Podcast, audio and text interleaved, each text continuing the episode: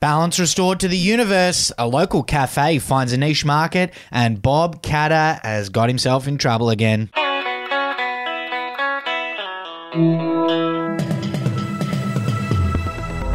Hey, it's Effie Bateman, and this is your Daily Betoota for Thursday, the 14th of July.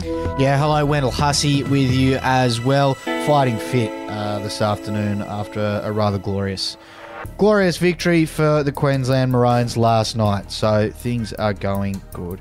What are we getting the ball rolling with today, Effie? Well, speaking of a glorious victory, and the Blues fans are secretly relieved to return to their rightful place in the world. Yes, it is a nice, nice treat for Blues fans to just be reminded exactly where they sit in the sporting world. Our nation's East Coast has uh, been reminded of that. After watching the State of Origin last night, fans of a second string rep team with a long history of having their hopes dashed and no idea of how Origin football works have finally receded back to their place, handing over the shield to Queensland. It was a 22 12 victory.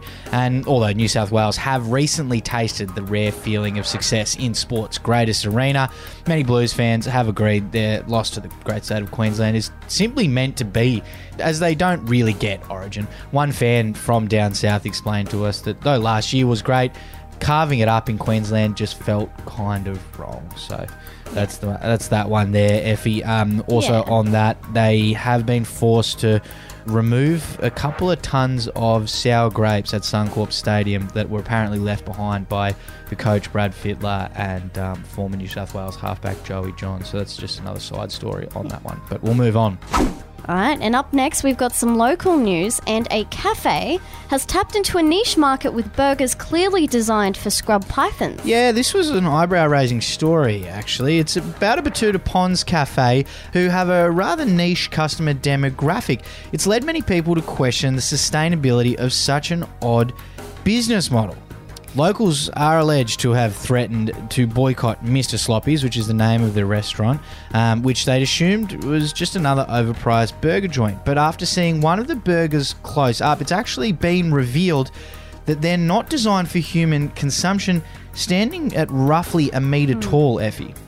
Yes, we reached out to Mr. Sloppy's for a statement, uh, but were informed that the menu was entirely designed with scrub pythons in mind, which the owner thought was pretty fucking obvious given how big they are. Yeah, fair enough. And um, pretty cashed up. There's a lot of cashed up scrub pythons getting around um, with all of this kind of transition to the new green economy and A lot of rain lately credits. too, Yeah, so they're all coming out of the woodwork. Yeah, so I mean, it makes sense to try and get a bit of scrub python cash, but I guess we'll see what happens over the next few months, whether they whether they can keep it going.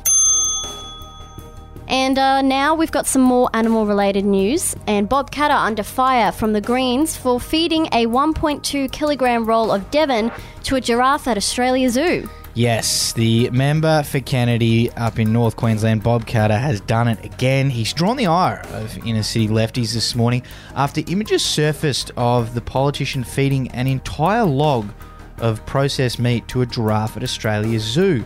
Staff at the zoo have confirmed that a seven year old giraffe named Frisbee consumed the meat very quickly, but thankfully was not harmed. Bob Katter has defended his actions. Yes, he stated that they've been feeding Devon to horses in North Queensland for centuries, and has stated there is nothing better other than a bit of copper and hot chips for putting condition and weight back on a horse. Yes, because as he says, giraffes are just painted horses with long necks, so he Oh, doesn't really like to see the difference between them.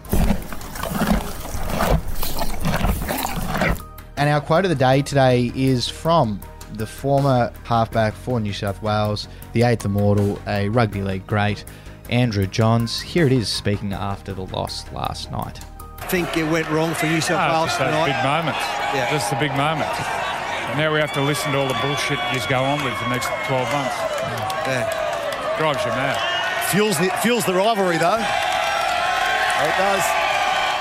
glorious stuff. It really, really makes a sweet win even sweeter when you hear something like that. Spare a thought for poor Joey today. Anyway, that's what's making news for today. See you later.